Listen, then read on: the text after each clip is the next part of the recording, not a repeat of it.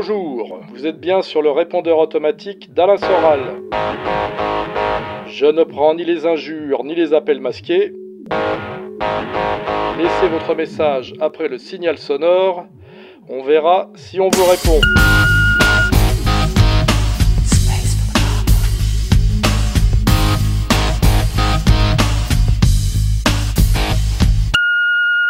Bonjour Monsieur Soral, je vous, appelle justement par rapport à, un sujet que je pense qui est important et qui euh, mérite toute l'attention et duquel on ne parle peut-être pas assez souvent, c'est juste euh, votre point de vue par rapport au stress en fait.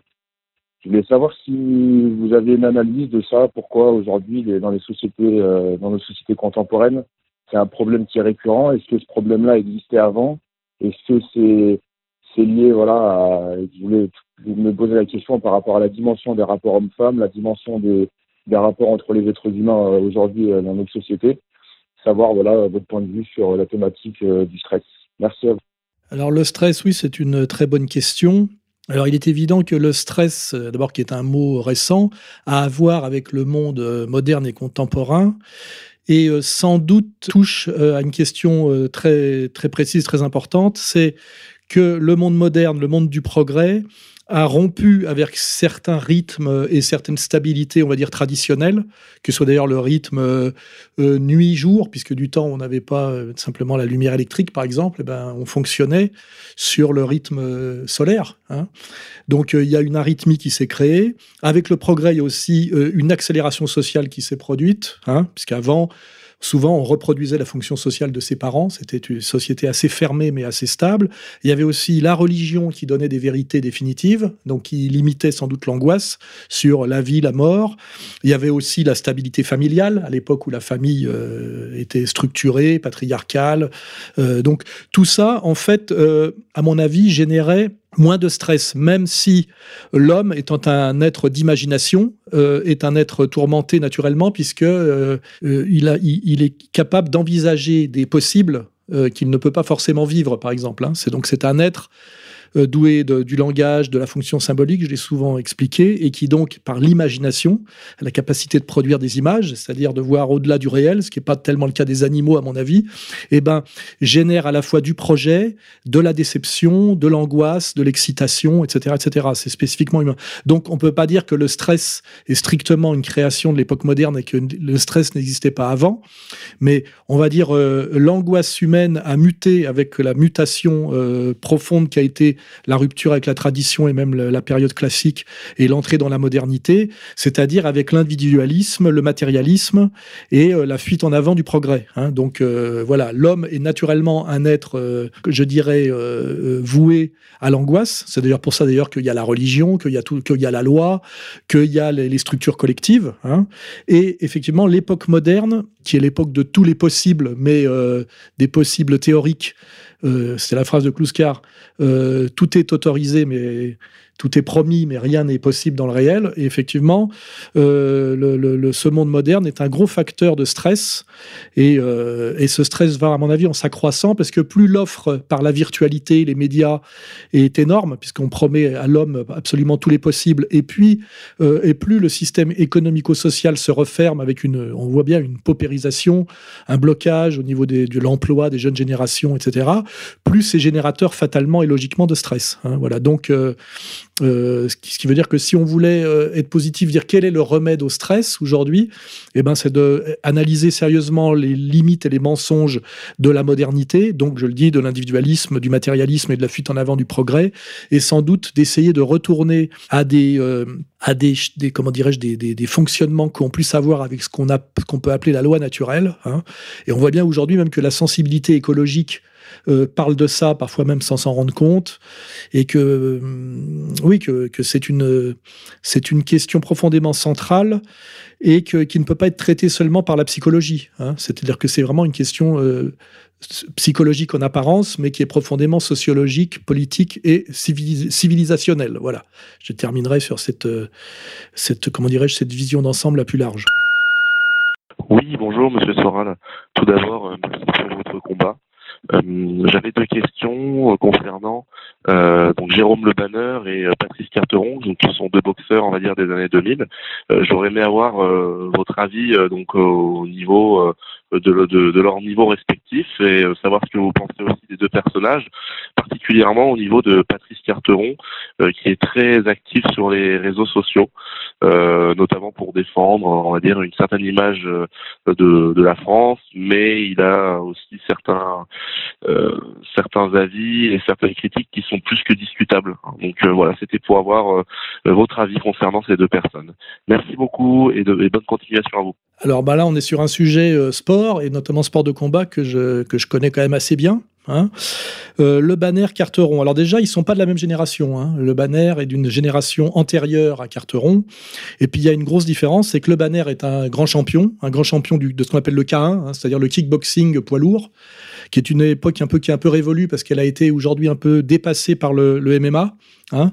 Mais le Banner est un grand champion. Il était dans les euh, 5, 6 meilleurs mondiaux euh, dans les années 90. Il aurait même pu gagner une fois le K1 si c'était pas fracturé l'avant-bras dans une demi-finale. Hein. il avait, il méritait au moins une couronne. Hein. donc, euh, euh, Carteron, c'est un très bel athlète.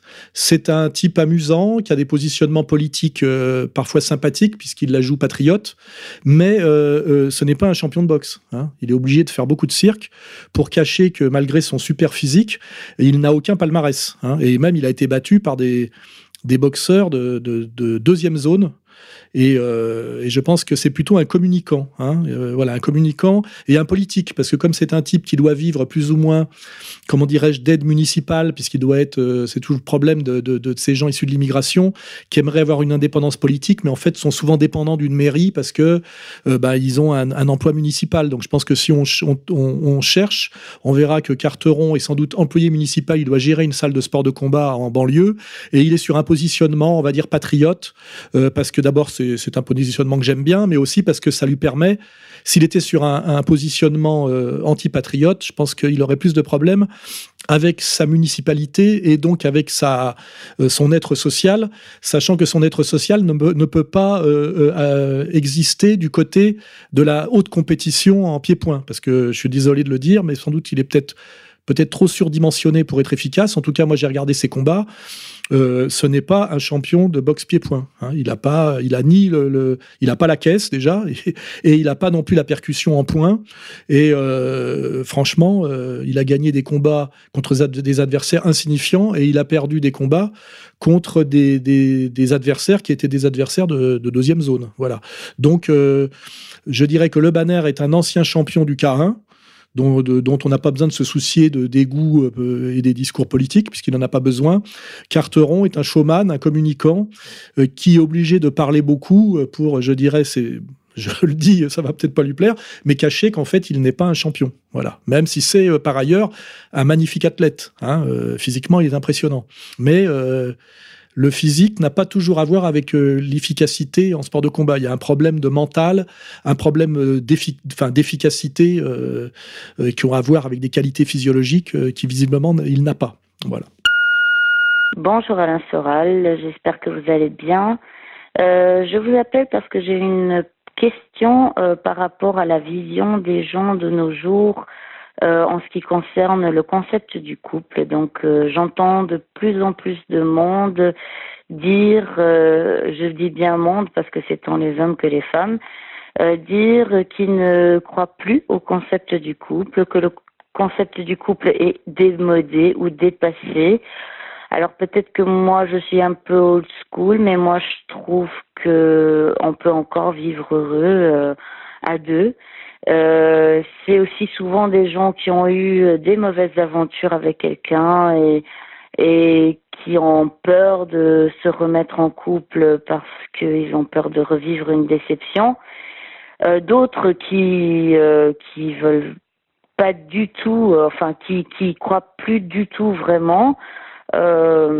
et moi, j'aimerais bien avoir votre opinion là-dessus. Euh, qu'est-ce que vous, vous en pensez? Est-ce que vous pensez que euh, le concept du couple est effectivement démodé ou pas? Euh, Et surtout, pourquoi est-ce que les gens en sont, venus à, penser ces, ces choses-là, d'après vous? Et deuxième question, deuxième question, bah, les hommes de nos jours sont de plus en plus féministes, malheureusement. Donc, on ne trouve plus des hommes comme avant. Et euh, ils sont où les hommes comme vous, Monsieur Soral?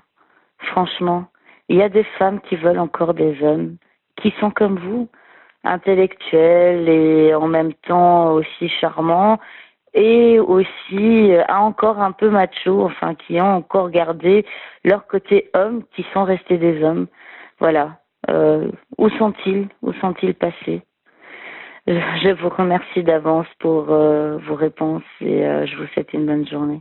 Alors là, oui, il y, a, au moins deux questions, hein, la question du couple et la question de l'homme féminisé.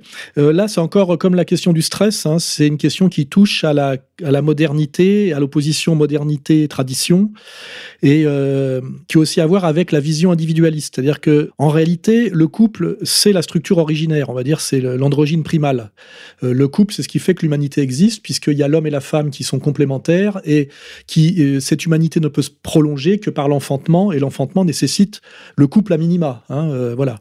Et on voit bien que quand on remet euh, en, cause cette structure originaire qui est le couple, c'est-à-dire en fait la famille, et qu'on se, on pense à partir de l'individualisme, ce qu'on appelle en sociologie la Robinsonade, hein, c'est-à-dire euh, cette idée de, partir de l'individu est une abstraction en fait anti-historique et, je dirais presque une, erreur intellectuelle. Et eh ben ça a des conséquences puisque la société fonctionne là-dessus. C'est effectivement d'opposer les hommes et les femmes au lieu de comprendre qu'ils sont complémentaires.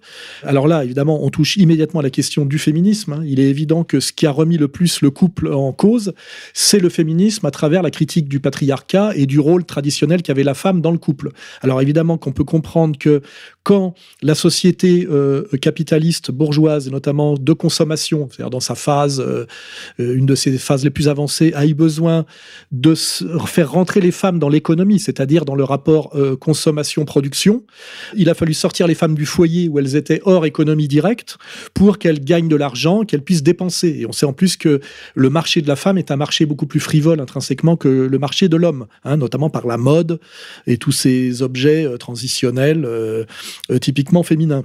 Donc en réalité, le capitalisme, sans même y penser, euh, par sa propre logique et sa propre dynamique, hein, ce qu'on appelle la dérive de l'accumulation, a produit une destruction du couple et une montée au pinacle de la femme assez mensongère et assez artificielle, parce qu'en fait, le féminisme n'est pas un mouvement autonome. Les femmes euh, n'ont pas voulu le féminisme et les féministes n'ont pas réussi à accéder à aucun pouvoir par elles-mêmes. On va dire que c'est la logique capitaliste et l'oligarchie masculine capitaliste qui a compris à un moment donné que pour prolonger sa logique de profit et surmonter certaines contradictions internes, il fallait pousser la femme vers l'individualisme de production et de consommation par la négation de son rôle traditionnel de, maternité et de maternage, et donc en agressant l'homme comme euh, un ennemi, ce qui permettait de passer de la lutte des classes, qui avait une vraie validité, à la lutte des sexes, et que le couple euh, a été détruit par toutes ces attaques, je dirais, euh, au départ indirectes. Hein, voilà. Alors évidemment, comme pour la question du stress, cet individualisme radical avec ce refus des fonctions traditionnelles produit, c'est la conséquence de l'individualisme, c'est que ça produit assez vite de la solitude, ça produit aussi de l'imagerie, de la symbolique dysfonctionnelle, quand les femmes pensent que s'émanciper, c'est devenir des hommes, c'est-à-dire comme des hommes, puisque finalement, elles sont censées rattraper un retard, puisque les hommes leur auraient pris quelque chose doivent, que l'homme doit leur restituer ou qu'elles doivent conquérir. Finalement, elles posent comme modèle à atteindre finalement le modèle masculin. C'est pour ça qu'il y a un paradoxe profond dans le féminisme. C'est qu'on a les féministes pensent que les femmes, au sens traditionnel, sont une infériorité et, je dirais, une dépossession, et que donc pour devenir femme pleinement, il faut devenir comme les hommes. Hein. donc on voit bien que là, il y a tout un discours et, euh, qui peut être très contradictoire. Donc ça, ça, génère effectivement euh, des symboliques dysfonctionnelles, des névroses, des agressions qui se, des, agressivités qui se trompent d'objet. Enfin, on est là, on est vraiment dans la critique assez sérieuse du, féminisme.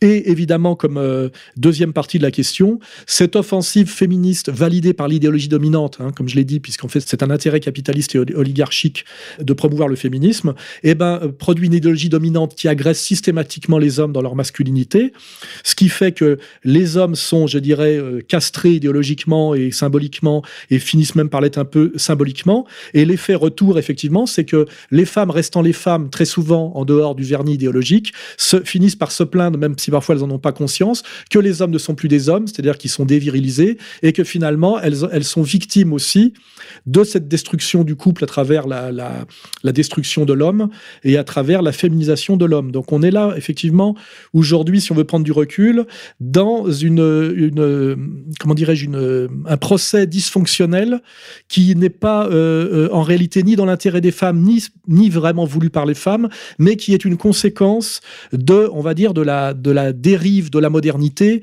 Et n'oublions pas que cette dérive, dérive de la modernité est essentiellement euh, une dérive, comment dirais-je, du matérialisme marchand et de toutes ses conséquences. Hein, voilà. Donc en fait, si, si je veux conclure, comme pour le stress, on est bien dans cette question fondamentale aujourd'hui que le progrès, qui est, on va dire, un, combat contre la tradition, après avoir eu des effets positifs sans doute et des, apparences euh, positives, commence à poser de gros problèmes de, dysfonctionnement, je dirais, fondamentaux et anthropologiques. Voilà. Et on est aujourd'hui dans cette crise, effectivement, c'est le, le, progrès ne peut plus masquer euh, certains problèmes profonds, et surtout comme ce progrès ne se traduit plus vraiment en progrès social en termes d'égalité, d'élévation du niveau de vie et de ce que pouvait donner le progrès peut-être à une certaine époque, eh ben, il est, euh, il est indirectement remis en cause euh, par euh, effectivement cette, cet effondrement du couple et cette explosion de solitude et de, comment dirais-je, de, pathologies dysfonctionnelles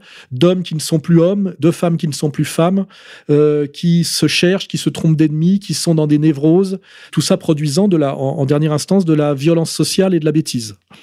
Et par ailleurs, euh, bah moi, je suis là, hein, je reste là, et je profite de cet effondrement, puisque moins il y a d'hommes, plus les hommes qui restent, euh, comment dirais-je, euh, potentialisent leur marché. Hein. Donc moi, à la limite, si j'étais cynique, je dirais que cette féminisation des hommes ne me gêne pas du tout quant à moi. Ça m'attire les femmes, mais effectivement, c'est un peu déprimant si on a une autre vision qu'une vision égoïste. Hein, voilà. Bon, la prochaine fois, laissez votre numéro de téléphone quand même. Bonjour, Monsieur Soral. Récemment, le prétendant à la couronne de France, Louis-Alphonse de Bourbon ou Louis XX, a porté le cercueil de Franco et a présidé ce week-end le repas annuel de la Fondation Franco, provoquant la polémique. Je voulais avoir votre avis sur la question. Mes respects et soutiens à vous, Monsieur Soral. Merci. Alors, sujet intéressant que le, sujet de Louis XX, puisque récemment on a même mis un article sur le site pour dire que peut-être que dans la, crise politique que nous subissons, quand nous cherchons des, nouveaux représentants politiques après l'effondrement de la triplette, euh, on va dire euh, Sarkozy, Hollande, Macron, parce que là on voit pas comment on pourrait descendre encore plus bas, finalement un retour à la monarchie, pourquoi pas? C'est une question maurassienne qui est très d'actualité. Et ce qui est intéressant, c'est chez ce Louis XX, qui descend en droite ligne de Louis XIV, hein, donc qui est un, même si c'est un Bourbon, euh, Bourbon, euh, Bourbon Espagne, c'est un, un, légitime. Ce qui est intéressant, c'est que lui, il a compris que pour euh, rendre intéressante la monarchie, il fallait pas singer la bourgeoisie et se présenter comme roi bourgeois, hein, parce que c'est une impasse totale. Hein, c'est comme catholique franc-maçon. C'est, c'est vraiment se tirer une balle dans le pied. Et donc, quand il porte le cercueil de Franco, ce qui est intéressant, c'est qu'il rappelle que Franco avait fait ce que De Gaulle a failli faire, c'est-à-dire pour donner une, certaine pérennité euh, euh, au régime, euh, au, pays, à la nation espagnole, il fallait peut-être revenir par la monarchie. Je pense que c'est à Franco avait sans doute bien lu Ortega y Gasset, hein, et que c'est Franco qui avait voulu redonner de la pérennité à, l'État, à l'État-nation espagnol en renouant avec la monarchie. Je rappelle d'ailleurs que son que le roi qu'il a mis en place immédiatement après la, mort de Franco s'est dépêché de, de allié euh, le mondialisme républicano-démocratique. Euh, il en a été applaudi pour ça, alors que c'est une, c'est une trahison euh, de, de, Franco et de lui-même, hein, puisqu'il a accepté d'être le roi, un roi fantoche. Hein, voilà, donc c'est très ambigu finalement le, de, s'extasier sur Juan Carlos. Hein. Mais bon, c'est un, ça c'est un sujet profond. Donc, euh, euh, ce qui est intéressant chez Louis XX, c'est qu'en plus il a soutenu les Gilets jaunes. Donc, au lieu de se présenter comme roi bourgeois euh, réactionnaire, il s'est présenté comme roi social traditionnel. Et là, il faut lire les travaux de Marion Sigaud pour bien se rappeler que contrairement à, à, la légende noire qui a nécessairement propagé la République pour salir le, régime précédent, un peu comme le FLN l'a fait avec la colonisation française, hein, c'est les mêmes parallèles. Un roman national se construit en général contre euh, un, roman précédent, le salissant par tous les moyens. Le roi était un, roi social qui essayait d'équilibrer intérêt du peuple et, comme, et, élite, euh, on va dire aristocratique, élite, élite féodale, et que c'était et qu'il avait ce rôle d'arbitre très nécessaire et que justement il n'était pas un roi de droite, il était un roi, je dirais, central. Voilà. Et Louis XX a intelligemment compris ça, à la fois en rappelant euh, ce que la monarchie devait à Franco, Hein, plutôt que de la jouer euh, démocrate libérale alors que par ailleurs on revendique le trône, ce qui est complètement euh, aberrant, et la jouer aussi sociale, ce qui est dans, la même ordre de cohérence. Donc on voit que avec Louis XX, on a enfin un prétendant au trône qui est sur une position euh, monarchiste traditionnelle à peu près cohérente et respectable. Hein. C'est pas euh, justement le, ces rois bourgeois qui essayent effectivement de, de complaire par tous les moyens à la, à la démocratie libérale, un peu exactement comme on a un catholicisme d'État qui essaye à tout prix d'être euh, républicain franc-maçon, c'est-à-dire anticatholique. Hein. D'ailleurs, les deux sujets sont très liés. Voilà, donc moi je regarde les, les personnes politiques intéressantes aujourd'hui en France pour des élections à venir ou, ou des révolutions à venir et je vois deux personnages qui sont d'ailleurs des colosses. Je vois Jean Lassalle et Louis XX. Et j'aimerais bien d'ailleurs que les deux prennent langue et collaborent. Et si ils se présentaient avec un ticket à deux, peut-être qu'égalité réconciliation se remobiliserait à nouveau parce que euh, Marine Le Pen et son faux euh, Rassemblement national euh, ne nous intéressent pas beaucoup et n'a pas grand-chose pour nous plaire. Oui, bonjour Alain. Tout d'abord, euh, mes meilleurs voeux pour euh, cette année 2020 qui s'annonce. Euh, que la force soit avec vous et avec votre équipe ER qui vous entoure. voilà, ma question en fait concerne plus précisément Radio Québec et Alexis Cossette que je viens de découvrir. Et je souhaiterais savoir ce que vous pensez en fait de son approche et de son analyse politique sur Trump euh, en général et aussi sur son analyse sur le conflit USA-Iran euh, et bien sûr sur un petit peu sur Epstein et le pouvoir profond. Euh, donc il a une approche, je trouve, très intéressante et je voulais voir un petit peu votre point de vue là-dessus. Merci beaucoup, bon courage, à bientôt. Oui, moi aussi, je regarde un peu le travail de, ce monsieur que je salue au Québec. Hein. Euh, bah, il est sur la ligne Quanon, c'est-à-dire, euh, malgré les zigzags apparents, ou d'ailleurs réels, je ne sais pas, là c'est un objet de spéculation de Trump, il est bien là pour nous rappeler que Trump a pris le pouvoir contre la volonté de, l'oligarchie américaine et donc du nouvel ordre mondial, euh, pour essayer de lutter contre le nouvel ordre mondial, bien qu'il ait peu de moyens de le faire et donc obligé de prendre d'adopter des stratégies parfois très, très, très masquées, très triangulaire ou très zigzagante, euh, mais que euh, c'est le discours de Cossette. Euh, il essaye de maintenir sa ligne coûte que coûte, malgré toutes ces difficultés. Hein, voilà. Alors, il y a des gens à des moments qui en doutent, parce que notamment l'affaire, la récente affaire iranienne rend très perplexe. Hein, et il produit en ce moment une analyse assez paradoxale pour dire, en gros, l'assassinat du général Soleimani n'est pas une rupture avec son, son projet profond. Bon, après, ben, c'est un sujet qu'il faudrait creuser. Euh, c'est pas une rupture radicale avec, mais c'est, euh, euh, comment dirais-je, euh, un sacrifice de, de, pièces comme aux échecs nécessaires. Voilà. Et, et la question, elle est là. C'est est-ce que, est-ce que Trump, grand joueur d'échecs, fait du sacrifice de pièces nécessaires? Je rappelle que c'est un peu comme ça que, que Poutine est arrivé au pouvoir en Russie il y a maintenant plus de 20 ans. Ou est-ce que en réalité, malgré sa bonne volonté, son programme de départ, il s'est soumis à la puissance euh, oligarchique et à l'État profond américain Et est-ce qu'il trahit ses promesses? Alors il y a plusieurs, euh, plusieurs euh, d'ailleurs il y a plusieurs camps. Il y a ceux qui, disent que dès le départ, de toute façon, il était une créature de l'État profond. Ça, je pense que c'est faux et que c'est stupide parce que l'État profond n'aurait pas mis autant de pognon sur Hillary Clinton si ça avait été pour faire gagner Trump. Je pense qu'il faut pas, il n'y a pas de billard à 20 bandes. Hein, au-delà des trois bandes, il est difficile de faire le point. Et ce qui est sûr, c'est qu'il avait bien un programme de type America's First, c'est-à-dire souverainiste, populiste, sur une ligne effectivement qu'on retrouve dans le passé américain, qui a toujours été est-ce que l'Amérique empire mondial ou l'Amérique grande nation C'est un débat qui existe depuis la naissance des États-Unis et que Trump, en rupture avec les démocrates américains et même d'ailleurs des les républicains depuis Reagan et, sur la ligne, euh, on va dire, euh, euh, néo, néo-souverainiste, néo-populiste et néo-nationaliste, ça c'est certain. mais effectivement, est-ce qu'il n'est pas obligé de faire des concessions? Est-ce que ces concessions ne, ne, lui font pas perdre est-ce que c'est la partie pour le tout hein? C'est ça l'idée. Est-ce que, ce qui, est-ce, que ce sur quoi il fait concession lui permet de continuer à avancer? Ou est-ce qu'à un moment donné, il fait tellement de concessions qu'il ne reste plus rien de, de, et même plus la possibilité de continuer son projet? C'est ça, en fait, euh, le vrai sujet de la politique, c'est ça. C'est euh, le principal, l'accessoire. Qu'est-ce que vous pouvez sacrifier? Euh, euh, pour ne pas renoncer au projet et, quel sacrifice euh, sacrifie le projet? C'est un peu la question qu'on peut se poser aussi sur la stratégie Marine Le Pen Rassemblement National. Et là-dessus, c'est un, c'est une spéculation. Hein et, on ne sait pas trop si, Trump maîtrise totalement ça, fait ce qu'il peut, s'il y a une dimension de bricolage, etc. Alors les, les analyses comme Quanon et, et Monsieur Cossette sont sur la ligne que Trump a une vision, il a toujours la même, qu'il est en maîtrise et que c'est un grand joueur de d'échecs qui sait sacrifier des pièces secondaires pour continuer euh, à aller vers la victoire. Hein. On est vraiment dans une logique d'échec. Et d'autres qui ont peut-être euh, moins de générosité ou moins de vision stratégique ou, qui sont peut-être plus terre à terre disent non, quand il y a de tels sacrifices de pièces, on peut plus peut plus gagner la partie.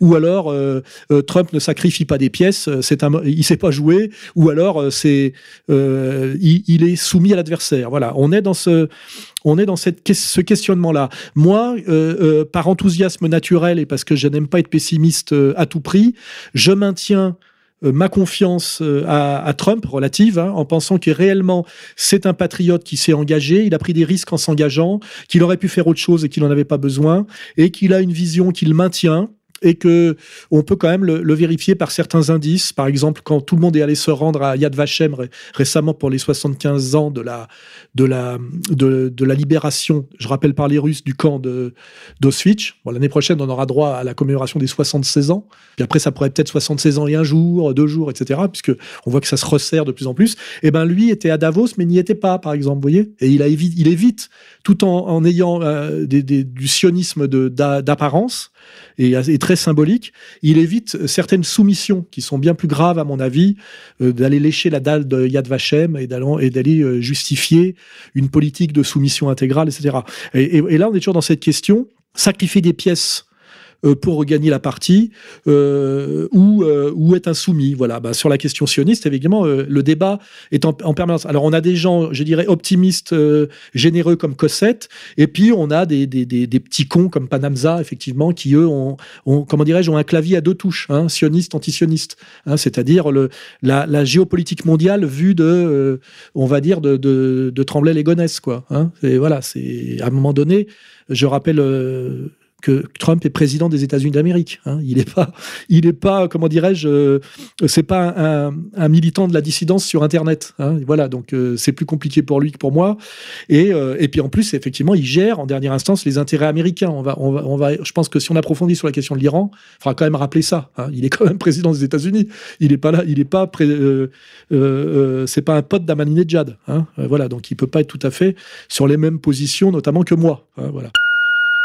Bonjour Monsieur Alain Soral. Euh, d'abord, euh, merci pour la qualité de votre travail.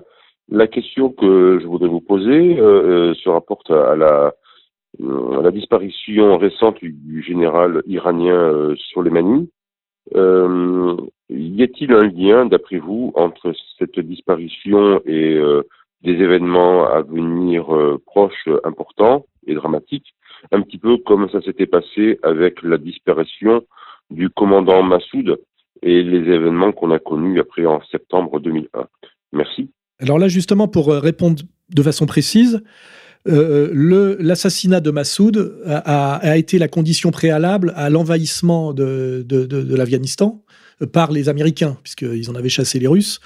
Alors que là, euh, si on faisait le parallèle, eh ben, la mise à mort de Soleimani par Trump, qui est considéré, si on fait une analyse immédiate, comme assez absurde et anti-stratégique et contraire à, à ce qu'il essaye de faire au Moyen-Orient, aurait dû entraîner pratiquement la Troisième Guerre mondiale. Or, il n'y a pas eu du tout de Troisième Guerre mondiale. On est un peu dans le même scénario que Trump avait fait au début avec la Syrie, rappelez-vous. Immédiatement, quand il arrive aux affaires, il a fait un espèce de bombardement sur la Syrie qui était un peu spectaculaire pour cacher en fait qu'il laissait la main à la Russie et donc au régime de Assad en Syrie. C'est quand même ce qui s'est passé sur la longue durée. Il a fait pareil le coup de poing avec euh, la Corée du Nord où on était presque au bord de la troisième guerre mondiale. À chaque fois on remet ça. Et finalement il est allé se réconcilier euh, en douce avec, euh, ou d'ailleurs pas en douce avec avec le régime nord-coréen.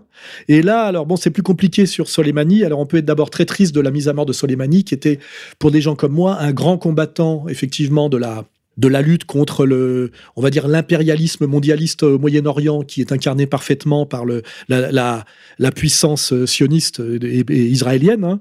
Et donc, euh, je peux être très triste de cette mise à mort de Soleimani. Je peux en vouloir beaucoup d'ailleurs à Trump d'avoir décidé de sa mise à mort, si tant est que c'est lui qui l'a décidé, parce que peut-être que s'il a été obligé de l'endosser alors qu'on lui a un peu forcé la main, c'est difficile ça de savoir euh, si réellement il l'a décidé, s'il a été obligé de, de, de l'endosser. Mais de toute façon, c'est sûr que je suis triste de la mort de ce haut personnage de la résistance au, on va dire, au sionisme, euh, à l'expansionnisme sioniste, et donc à la destruction de tous les États euh, euh, arabo-musulmans autour, parce que je rappelle que la Syrie est un pays arabo-musulman, même si c'est un, régime laïque, hein, euh, comme l'Iran par ailleurs, le Yémen, enfin tout, le Liban même partiellement, etc. Quoi, hein. Donc, pour bien rappeler quand même que il n'y a pas de guerre islam contre le reste du monde aujourd'hui, il y a quand même des guerres qui poussent essentiellement des musulmans contre d'autres musulmans, et c'est des guerres qui font quelques morts euh, en France avec des attentats islamiques très très très louches quand on remonte à leur commanditaire. Euh, on arrive à, une poignée de morts. Enfin, si on veut mettre le Bataclan, je crois qu'en tout on peut compter 200 morts en France. Si on regarde ce qui s'est passé depuis le déclenchement de la guerre euh, Iran-Irak et puis après sur la, destruction de l'Irak par, par la coalition américaine et la coalition mondiale, puisque je rappelle que la deuxième fois derrière Mitterrand et Romain Goupil on y est allé, c'est des millions de morts. Hein, voilà. Donc n'oublions pas que n'y a pas de choc des civilisations euh, au niveau militaire entre l'Occident et le monde arabe. Hein. Il y a un choc de, de, civilisation idéologiquement manipulée euh, pour créer un chaos idéologique, mais derrière, euh, les morts, ce sont des morts musulmans, hein, essentiellement, qui se tuent entre eux ou qui sont tués par la, puissance impériale. Hein. Voilà, il y a beaucoup plus de morts musulmans du fait de l'agressivité impériale, dont je, me désolidarise, que de morts de l'Occident dues à l'agressivité musulmane. Ça, c'est pour remettre euh, euh, Zemmour à sa place et déjà démontrer que Zemmour n'est pas du tout un intellectuel sérieux. C'est un journaliste de propagande. Hein, voilà. Alors après, sur la mort de Soleimani, on peut dire est-ce que Trump l'a voulu? Est-ce que c'est le, on va dire, l'état profond américain et le, le complexe militaro-industriel qui, qui lui a imposé? Première question. Deuxièmement, est-ce qu'il l'a fait dans une logique à court terme parce que euh, essayer de donner des, comment dirais-je, des biscuits à ceux qui veulent son impeachment, c'est-à-dire en fait les démocrates, donc derrière la, domination sioniste sur l'État américain, est-ce qu'il a sacrifié Soleimani pour pouvoir ne pas être destitué? Ça, ça serait par exemple une autre analyse ou alors, plus subtil, et là on se rapproche de l'analyse de Cossette et peut-être même de la mienne, est-ce que le sacrifice de Soleimani, c'est-à-dire d'un vat en guerre euh, qui voulait continuer à faire de l'Iran euh, une puissance militaire qui mène un combat, on va dire, relativement expansionniste chiite dans la région contre le, sunnisme extrême incarné par l'Arabie saoudite et contre l'État d'Israël, puisque c'est finalement, in fine, la même chose. Hein. Il y a vraiment un axe, on va dire, wahhabite sioniste, et on voit bien qui domine l'autre. Euh, et donc, en éliminant ce personnage, Soleimani. À court terme, ben, on va dire que Trump fait le jeu des, sionistes et combat l'Iran. Mais à long terme, on peut imaginer que c'est l'inverse, parce que pour que, comment dirais-je, euh, Trump, après avoir détruit les accords que l'Iran avait passés avec Obama, puisse renouer des, accords de paix qui sont avec, avec lui, car c'est un homme d'affaires, toujours des accords commerciaux, puisse renouer avec l'Iran, il fallait d'abord qu'il détruise le va-t-en-guerre iranien, et je rappelle qu'il y a des, des, pour les gens qui comprennent rien, il n'y a pas un Iran unifié qui marche tous derrière euh, un leader. Il y a des camps qui se, qui mènent une lutte à mort à l'intérieur de l'Iran. Et ça, comme il s'appelle notre notre camarade qui vit dans la région euh, Messan nous le dit très bien. Et notamment les religieux tiennent le milieu d'affaires. Et n'oubliez pas qu'il y a l'Iran s'est découvert anti-américaine à partir de Khomeini, mais avant marchait la main dans la main avec les Américains. Donc il y a toute une bourgeoisie euh, qui, qui rêve de lever les sanctions pour refaire du business à l'international. Il y a aussi des religieux qui tiennent l'économie, ce qui est une spécificité iranienne, c'est que le clergé est aussi la puissance économique qui n'a pas la même logique que cette logique va-t-en-guerre qui était incarnée à l'époque euh, par Ahmadinejad et qui a été mise sur le côté. Et Soleimani est sur la ligne Ahmadinejad, on va dire. Et donc, si à, moyen terme, Trump veut pouvoir se réconcilier commercialement avec l'Iran et lever les sanctions à sa manière euh, en gardant la main, il fallait peut-être, en accord peut-être même avec les élites religieuses et commerçantes et affairistes iraniennes, qu'il euh, euh, élimine la, question Soleimani qui était qui représentait l'Iran va en guerre extrême. Ce qui veut dire qu'à court terme, on peut dire qu'il a il s'est opposé violemment à l'Iran et il a joué la carte pro-israélienne, mais à long terme, en se donnant les moyens de se réconcilier avec un Iran dont on a éliminé la partie euh, belliqueuse, expansionniste euh, euh, et même, je dirais, antisioniste radicale, en se pouvant se réconcilier avec l'Iran, et eh ben, sur le long terme, comme toujours, il fait en réalité de l'antisionisme et du pro euh, et du pro réconciliation et il est dans une logique de se dégager militairement du Moyen-Orient euh, tout en, y maintenant des, des contrats commerciaux puisqu'on voit bien que toute la, la stratégie impériale précédente était d'énormes factures de guerre menée par les Américains pour un business euh, euh, euh, gêné par la guerre, puisque on peut difficilement faire les deux en même temps, et que justement ce que veut, ce que veut Trump, c'est se désengager militairement de cette région pour pouvoir y refaire du commerce, sachant que le commerce est rentable et que la guerre coûte cher, sauf quand la guerre est le prélude au commerce. Mais la guerre éternelle, où la guerre pour d'autres intérêts, c'est-à-dire les intérêts d'Israël et les intérêts sionistes, n'est pas du tout dans l'intérêt de l'Amérique. Et c'est ça que Trump incarne. Hein. C'est je, euh, je me dégage de cet impérialisme guerrier qui n'est plus dans l'intérêt de l'Amérique et qui nous coûte très cher en images de marque et en, frais et en frais fixes, sauf bien sûr qu'à la marge, ça rapporte au lobby militaro-industriel, euh, mais, le lobby militaro-industriel, c'est pas l'Amérique, hein, euh, voilà, c'est très clair. Et donc, en, faisant comme il fait, même jusqu'à la mise à mort de Soleimani, qu'on peut, euh, bah, qui est un héros maintenant, et qui est dans la vision chiite, et eh ben, est monté au ciel, et donc a accompli pleinement son destin, il va pouvoir se réconcilier avec l'Iran, et donc la mettre en douce une fois de plus à Israël, qui, car je rappelle, ce que veut Israël, c'est que l'Amérique, et derrière elle l'Occident, s'engage militairement immédiatement pour détruire l'Iran en prétendant que l'Iran veut la détruire, ce qui est un mensonge. Hein. D'abord, je rappelle que la Perse est là depuis bien plus longtemps qu'Israël, hein, et donc bien plus légitime, et que c'est le sionisme euh, enfin l'Israël, puisque le sionisme est une question dépassée, puisque l'Israël existe, que c'est l'Israël qui existe euh, comme euh, destructeur des autres et des ontologiquement et religieusement et pratiquement. Hein, voilà. Donc euh, le problème au Moyen-Orient, je le rappelle, c'est Israël. Hein. La Perse a toujours été là. et, ce que dit d'ailleurs, ce que disent les penseurs perses, qu'ils soient d'ailleurs religieux ou laïcs, c'est que la Perse est là depuis des millénaires. elle sera encore là demain. La question transitoire, accidentelle, c'est la question israélienne. Et c'est comme ça qu'il faut voir les choses quand on est sérieux. Et d'ailleurs, je pense que tout, euh, même les védrines et même les, on va dire les géopoliticiens et les politiques sérieux le savent. Mais le problème, c'est qu'ils ne peuvent pas le dire, car nous vivons une dictature euh, euh, euh, sioniste, et moi je, rappelle que je suis un anti-sioniste pour, pour des raisons françaises, pour la déstabilisation que la France subit dans sa politique, je dirais même intérieure, à cause de la domination du lobby sioniste qui s'appelle le CRIF, hein, voilà, et que, et que c'est ça le, le, problème pris dans le bon sens. Hein.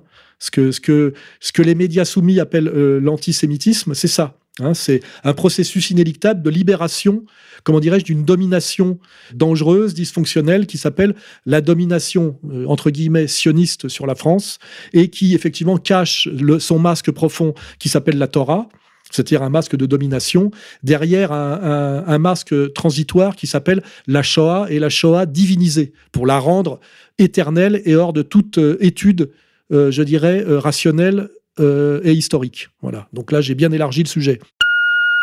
Bonjour Monsieur Soral, euh, félicitations bien sûr pour votre courage et votre combat. Euh, est-ce que vous, je voudrais avoir votre avis sur la candidature de Marcel Campion à la municipalité, à la, mairie de Paris, accessoirement aussi celle d'Hidalgo. Voilà, je viens d'écouter celle de Villani, c'était génial. Merci, euh, merci, Monsieur Soral. Oui, c'est un sujet que je connais pas très bien. Alors, euh, on voit bien aujourd'hui que par rapport à des candidats, on va dire profondément institutionnels, qui sont là pour que rien ne change, et que Paris continue à dériver vers une ville musée dont on chasse progressivement tout le peuple de Paris, euh, tout en, en, par ailleurs la remplissant de migrants. On voit bien aujourd'hui que ce soit la, candidature Dati ou la candidature euh, Hidalgo, ce sont des, masques, hein. c'est comme toujours d'ailleurs dans, le féminisme, hein. ce sont des prête-noms de gens et de groupes d'intérêt qui sont au pouvoir derrière. Ah bah, quand on a parlé de l'incendie de Notre-Dame, je crois qu'on a parlé un petit peu de cette question que je ne veux pas aborder là trop profondément. Et donc euh, émerge forcément par rapport à ces candidatures qui, qui sont des candidatures euh, pour ne rien changer, et donc achever de détruire le, Paris qui fait que le Paris est une, est une ville aimée mondialement. C'est ça qui est tragique.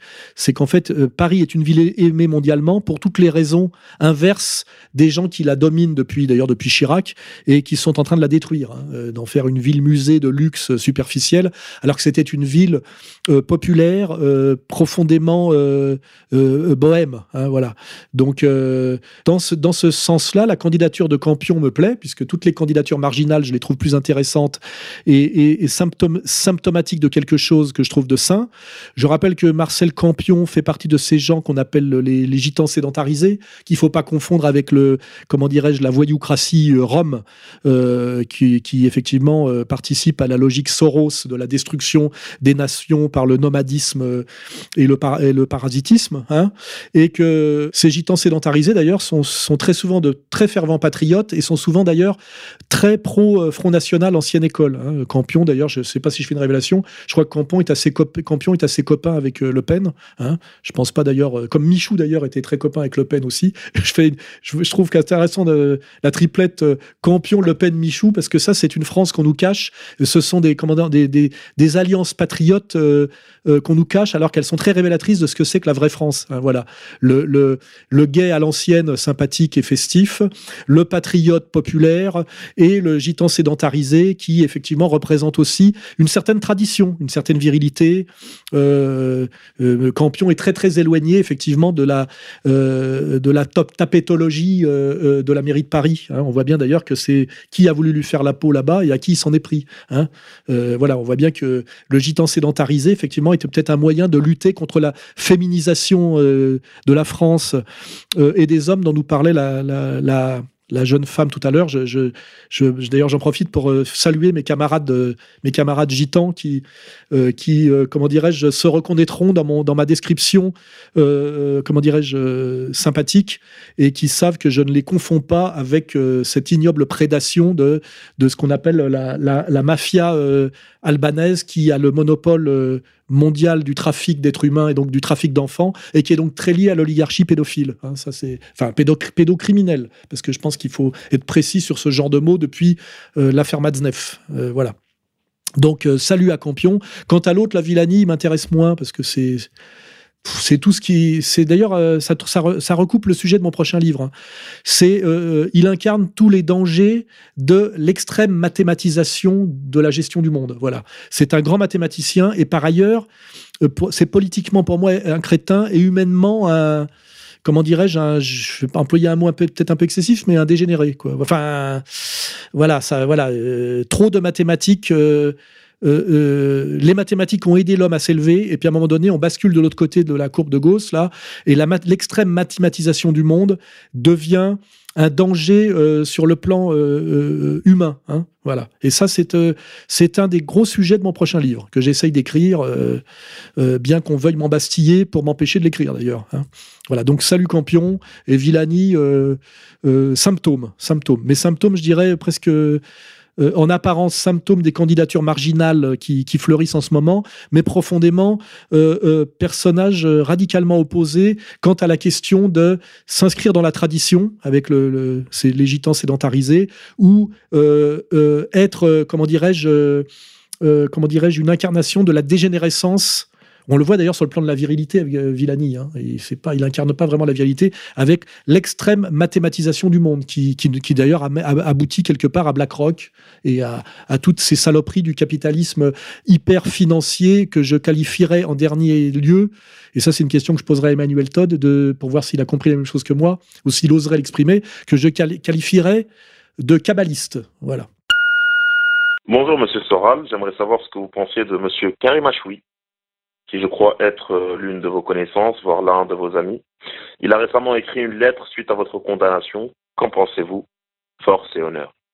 Alors oui, je dois le dire euh, bah, simplement, Karim Achoui est un, ami, pour des raisons euh, qui n'ont pas grand-chose à voir d'ailleurs avec l'engagement politique. Euh, c'est un type que j'ai croisé souvent, qui m'a soutenu à certains moments, dont je reconnais l'intelligence, et j'ai un certain respect, moi, pour ce que j'appelle les déclassés, c'est-à-dire les types qui se sont faits tout seuls. Je rappelle que c'est un type de banlieue, issu de l'immigration, qui avait atteint un haut niveau dans le dans le monde des, avocats pénalistes et qui est tout sauf un con. Euh, et, parfois, il m'a soutenu, parfois, je l'ai soutenu. De temps en temps, on se voit pour discuter. Et euh, par contre, c'est une relation euh, privée, c'est une amitié, une amitié privée basée sur un respect mutuel, un respect aussi justement d'une certaine discrétion quant à nos sujets de discussion. Et voilà, j'ai rien de plus à, dire. J'ai tellement de mal à dire de tellement de gens que je n'ai pas de, comment dirais-je, je n'ai pas d'énergie pour critiquer spécialement Karim Achoui. Je pense que d'autres pourront le faire, euh, sans doute d'ailleurs euh, parfois légitimement. Hein. Euh, mais moi, voilà, Karim Achoui est un camarade, peut- être même un ami, et je suis là aussi un être de tradition, c'est-à-dire je crois à la nécessité d'une certaine loyauté. C'est quand on a des amis et donc à, une certaine réserve, euh, à une certaine discrétion. Voilà. Donc euh, euh, Karim Achoui est un ami, c'est un type intelligent qui a forcément un certain courage social parce que quand quand j'ai vu une fois Eric Nolot se permettre de lui rentrer dans la gueule alors que l'autre sortait de prison, je peux témoigner puisque je connais les deux et que d'ailleurs j'ai écrit un livre avec l'un et que je pourrais peut-être un jour en écrire un avec l'autre que de Karim Achoui est un homme. Nolo est une merde. Hein, voilà. Et là, on est aussi dans les questions, effectivement, de, ce que c'est qu'un homme selon la tradition. Voilà. Hein. Euh, je, terminerai là-dessus. Bonjour Alain. Alors, euh, déjà, profond respect à toute l'équipe de R pour tout ce travail de réinformation. Alors, je vais faire court. Euh, ma question, c'est qu'est-ce que tu penses des crypto-monnaies et plus particulièrement du Cestrel Au revoir. Alors, la crypto-monnaie, c'est un sujet euh, qui me laisse assez euh, dubitatif, je dois dire. Euh, je réfléchis, et comme toujours, j'essaie de réfléchir sérieusement, hein, en, dehors du fait que Dieudonné y croit. voilà. L'origine de la crypto-monnaie, c'est en se servant, en fait, finalement, de l'Internet hein, et, de, la technologie des réseaux sociaux, de créer euh, une monnaie et des monnaies qui échappent, on va dire, au contrôle euh, politique étatique, euh, effectivement, puisque les pouvoirs régaliens, je rappelle, d'un pouvoir d'un pouvoir d'État, normalement, c'est la monnaie et les frontières. Hein. On voit bien d'ailleurs que la France n'est plus un pays, une nation de ce point de vue-là, puisqu'elle ne contrôle ni l'un par l'euro, ni l'autre par l'immigrationnisme forcené, qui d'ailleurs fait partie effectivement de l'idéologie et de la charte, je dirais, de l'Union européenne. Hein. L'Union européenne a fait cesser la France d'être une nation puisqu'elle ne contrôle plus ni sa monnaie ni ses frontières. Voilà. Donc alors après, les crypto-monnaies, c'était, il y a presque derrière une vision anarchiste et anti-étatique, je dirais, c'est comment se créer des monnaies qui échappent au pouvoir, que ce soit d'ailleurs le pouvoir d'État, le pouvoir euh, euh, supranational de l'euro. Alors ça, c'est une démarche assez saine, et euh, donc une monnaie qui n'a pas de, de, pouvoir central, avec le principe de la de blockchain, etc. Il y a de la technologie derrière, c'est-à-dire une monnaie sans pouvoir, et donc sans pouvoir politique, oligarchique, de manipulation. Alors après, il y a la question profonde sur ce que c'est qu'une monnaie. Un monnaie doit être un moyen d'échange. Et pour que ce soit un moyen d'échange, hein, c'est-à-dire pour sortir du troc et faciliter les échanges, il faut qu'il ait une valeur stable. Voilà. Mais dès lors qu'une crypto-monnaie devient un objet de spéculation, eh ben, cessant d'avoir une valeur stable, il ne peut plus être un moyen d'échange euh, sain et fonctionnel. Donc là, il y a deux aspects de la crypto-monnaie qui rentrent en contradiction violente. La crypto-monnaie comme euh, moyen d'échange ou la crypto-monnaie comme objet, de spéculation. Et c'est ça radicalement la question qu'il faut se poser. Si la crypto-monnaie devient un objet de spéculation, elle cesse est un moyen d'échange efficace. Et là, on sort, je dirais, d'une de, crypto-monnaie qui remplit, je veux dire, le, cahier des charges vertueux de sa logique originaire pour euh, tomber dans le danger de la pyramide de Ponzi et de la pure escroquerie. Hein. C'est voilà, c'est-à-dire les premiers seront servis, on essaie de faire du pognon vite fait, et puis en fait derrière, eh ben, euh, les derniers arrivés sont les perdants, hein, qui malheureusement, ça peut être ça aussi. Alors moi, comme je ne sais pas ce que ça peut devenir, parce qu'à la limite, je dirais que même si je parle de données, ça le dépasse, puisque justement le principe de la crypto-monnaie, c'est que c'est un pouvoir euh, euh, qui n'est pas un pouvoir central, euh, qui est un pouvoir atomisé, on va dire. Comme je ne sais pas ce que ça va devenir, je garde mon quant à soi et je me tiens en retrait de tout ça. Je ne veux pas y participer, parce que moi, je suis là pour faire des analyses politiques. je ne suis pas là pour participer à des opérations d'argent, voilà. Et surtout, on pardonne certaines choses à Dieudonné puisque parce que c'est un comique. Euh, mais moi, on me pardonne jamais rien. Donc, je ne voudrais, voilà, je ne voudrais pas euh, être euh, me retrouver euh, associé à quelque chose qui se serait un peu cassé la gueule. Je vois qu'on ne parle plus du Zitcoin, là, on est sorti du Zitcoin. Je ne sais pas ce que ça devient ni ce que c'est devenu.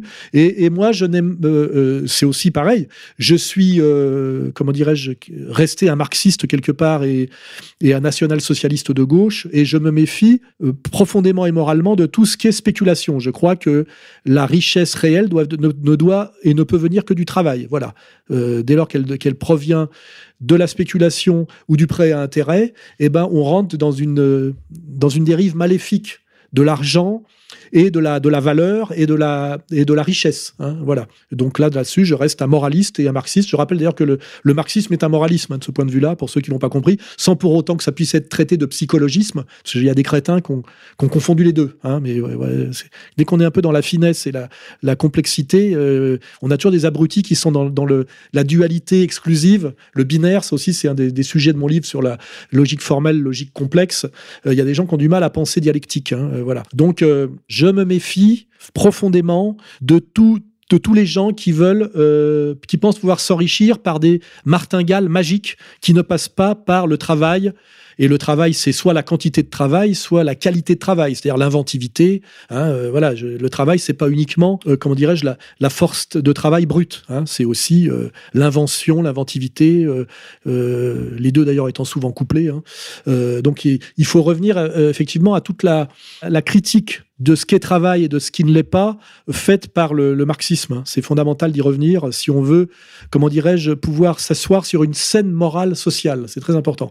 Et de ce point de vue-là, euh, la crypto-monnaie, effectivement, euh, qui au, départ euh, veut s'opposer à un pouvoir étatique via une monnaie manipulée, peut finir par tomber, plus ou moins sans s'en rendre compte, dans l'objet de spéculation et d'enrichissement comment dirais-je, illégitime, selon mes valeurs à moi. Hein. Euh, mais c'est pareil, je ne suis pas joueur. Il y a des gens qui sont joueurs, euh, qui rêvent de s'enrichir en jouant au loto ou même en jouant aux courses. je, me méfie du jeu, voilà. ou alors, je suis un joueur, mais du vrai jeu, du jeu de la vie, hein, voilà voilà, c'est toute cette question-là qui est derrière l'ambivalence de la crypto-monnaie, de ses dérives possibles, de sa dimension, on va dire, euh, positive et de sa dimension négative. Et moi, je laisse Dieu donner, effectivement, bah, se, positionner là-dessus, euh, vivre cette aventure qu'il qu limite qu'il découvre en la vivant, mais euh, à égalité réconciliation, après réflexion et après discussion avec lui, on a décidé de se tenir en recul et éloigné de tout ça. Voilà. Bonjour Monsieur Soral. Euh, je sais, parce que vous l'avez dit, que vous vous préparez à un séjour en prison. Nul doute que nos maîtres euh, le préparent aussi. Est-ce que vous prévoyez, euh, parmi les activités que vous aurez là-bas, d'écrire un livre sur cette expérience notoire et un livre qui deviendrait, non tout pas, best-seller? Merci de votre réponse. Alors là, bonne question qui va me permettre de clarifier certaines choses. J'ai dit que la menace de la prison ne me ferait pas taire. Et c'est le cas, je ne me tais pas et je ne changerai pas de discours, euh, comme par exemple euh, bah, certains types qui se sont couchés euh, par exemple Blanc-Rue, hein, n'est-ce pas, qui est passé du révisionnisme à l'anti-révisionnisme par peur de la prison. Voilà, je n'ai pas peur de la prison. Après, je ne suis pas masochiste, je ne rêve pas à tout prix d'y aller, hein, et je fais en sorte d'essayer de ne d'éviter d'y aller sans pour autant me parjurer. Hein, c'est ça la question. Une des raisons pour laquelle je m'installe aussi en Suisse, c'est pour pouvoir échapper à l'injustice française, puisque moi je veux bien me soumettre à la justice, mais quand je vois que elle est strictement soumise ou pratiquement totalement soumise à un pouvoir communautaire totalement illégitime et injuste, eh ben, j'ai fait en sorte effectivement de, de rester libre. Hein, voilà, donc euh, ça peut être euh, euh, aller en Suisse. Et donc la question de la prison n'est pas certaine. D'abord parce qu'on voit bien que selon certains événements récents, certains juges préfèrent se récuser plutôt que de participer à quelque chose de l'ordre de la dégueulasserie illégale. On l'a vu récemment par rapport au procès qui, qui, au procès qui m'est intenté, qui, nous est intenté à moi et à mon avocat, et qui est un procès sur le procès, ce que certains journalistes du point militants à la, LICRA n'ont pas compris, c'est-à-dire qu'à un moment donné, on attaque un avocat pour sa, euh, euh, comment dirais-je, sa plaidoirie en défense d'un client, hein, et on m'attaque moi pour m'être défendu euh, et ne pas avoir, avoir fait uniquement échouva lors d'un procès. C'est-à-dire qu'à un moment donné, on attaque le droit de la défense et même le droit, comment dirais-je, de la, le droit de la presse, c'est-à-dire de faire connaître ma logique de défense, hein, puisque nous, ce qu'on veut, c'est que le peuple euh, voit ce qui se passe dans ces huis clos déguisés que sont les tribunaux où s'exerce la dictature totalement illégitime euh, du CRIF. Hein, voilà. Donc, euh, j'ai vu que récemment, des juges se sont débrouillés pour se faire remplacer, pour ne pas être solidaire de la mascarade qui se joue en ce moment. Et d'ailleurs, le plus souvent, je le dis, à Bobigny. Je crois que c'était le, haut lieu à une époque de la pédocriminalité magistrate, hein, et qu'aujourd'hui c'est le haut lieu, c'est là où, je le CRIF se fait immédiatement obéir euh, sans avoir besoin de passer par quoi que ce soit qui ressemble de près ou de loin à de la, de la justice euh, républicaine. Hein. Euh, voilà. Donc, si je vais en prison, bah, je, comme je l'ai dit aussi, ça sera une expérience intéressante et je me sens, moi, apte avec ma virilité traditionnelle à, faire face à la prison, alors que visiblement ça terrifie des matamors et des grandes gueules comme euh, Paul-Éric Blanru. Moi, ça ne me fait pas peur. Si je, dois, dois, y aller, j'irai, même si je vais essayer d'y échapper par tous les moyens. Et peut-être que quand j'y serai allé, alors là, la question c'est combien de temps j'y passe. Hein? J'en avais parlé avec Karim Achoui, lui il est resté, je crois, 57 jours, mais on lui avait promis 7 ans. 57 jours, c'est intéressant, c'est un stage, c'est vraiment, à la limite, je signe tout de suite pour y aller, mais 7 ans, euh, c'est une mise à mort, hein, euh, dans tous les sens du terme, sachant que je vais avoir 62 ans. Hein, ça peut être aussi ma mise à mort dans tous les sens du terme. Hein. Voilà, je rappelle que même un, type que, qui n'est pas spécialement un ami comme euh, notre islamologue Tariq Ramadan a passé 9 mois à Florimérogis de façon totalement abusive et que j'aurais pas, ça a dû être très dur pour lui de ce point de vue-là.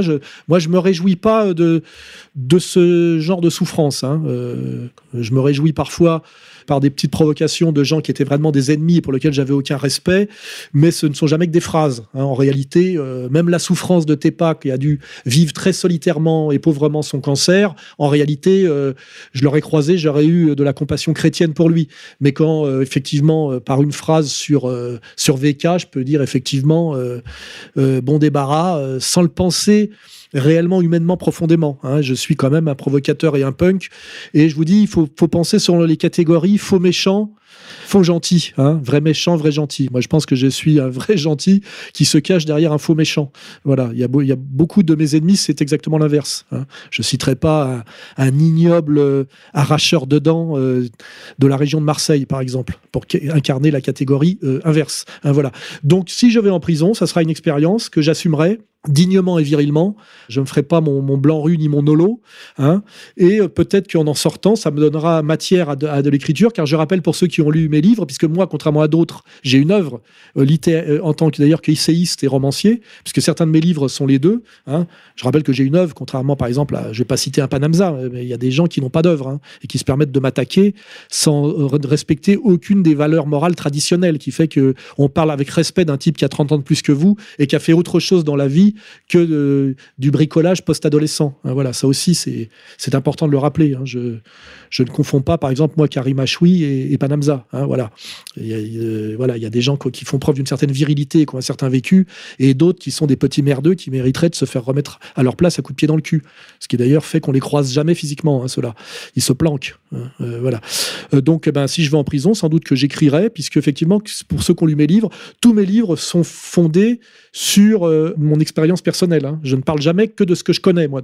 Euh, voilà. Et toute ma théorie euh, découle de ma pratique. Hein. D'ailleurs, l'exergue de mon prochain livre, c'est une phrase que, que, je, qui, je trouve résume assez bien ma vie et qui est, euh, qui est tout ce que j'ai appris, je l'ai appris à mes dépens.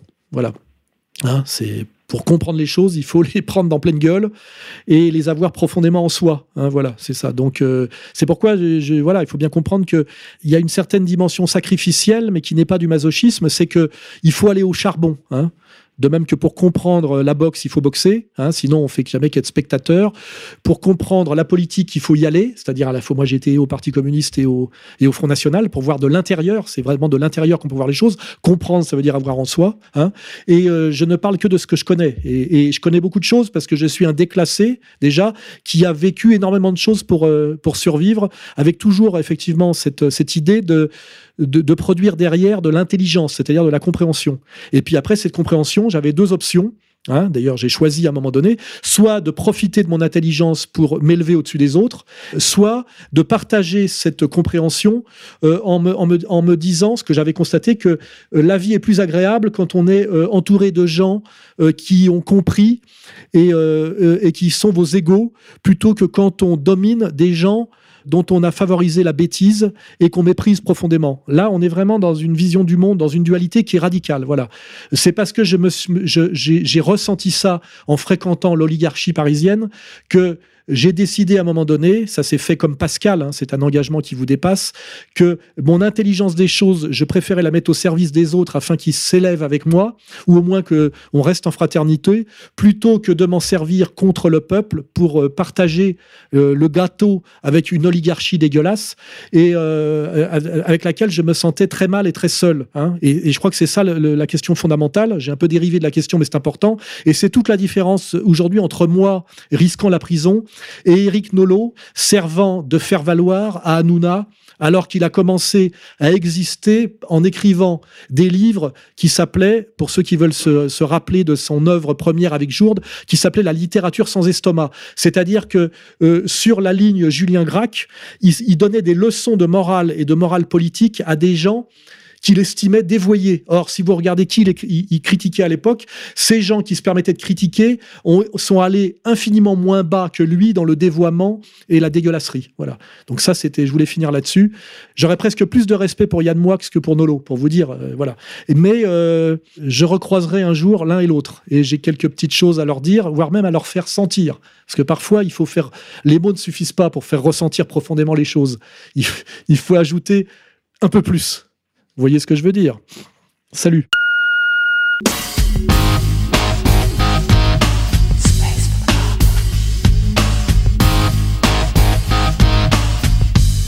Si vous souhaitez poser d'autres questions à Alain Soral ou lui répondre, appelez au 0899 25 22 66. 0899 25 22 66.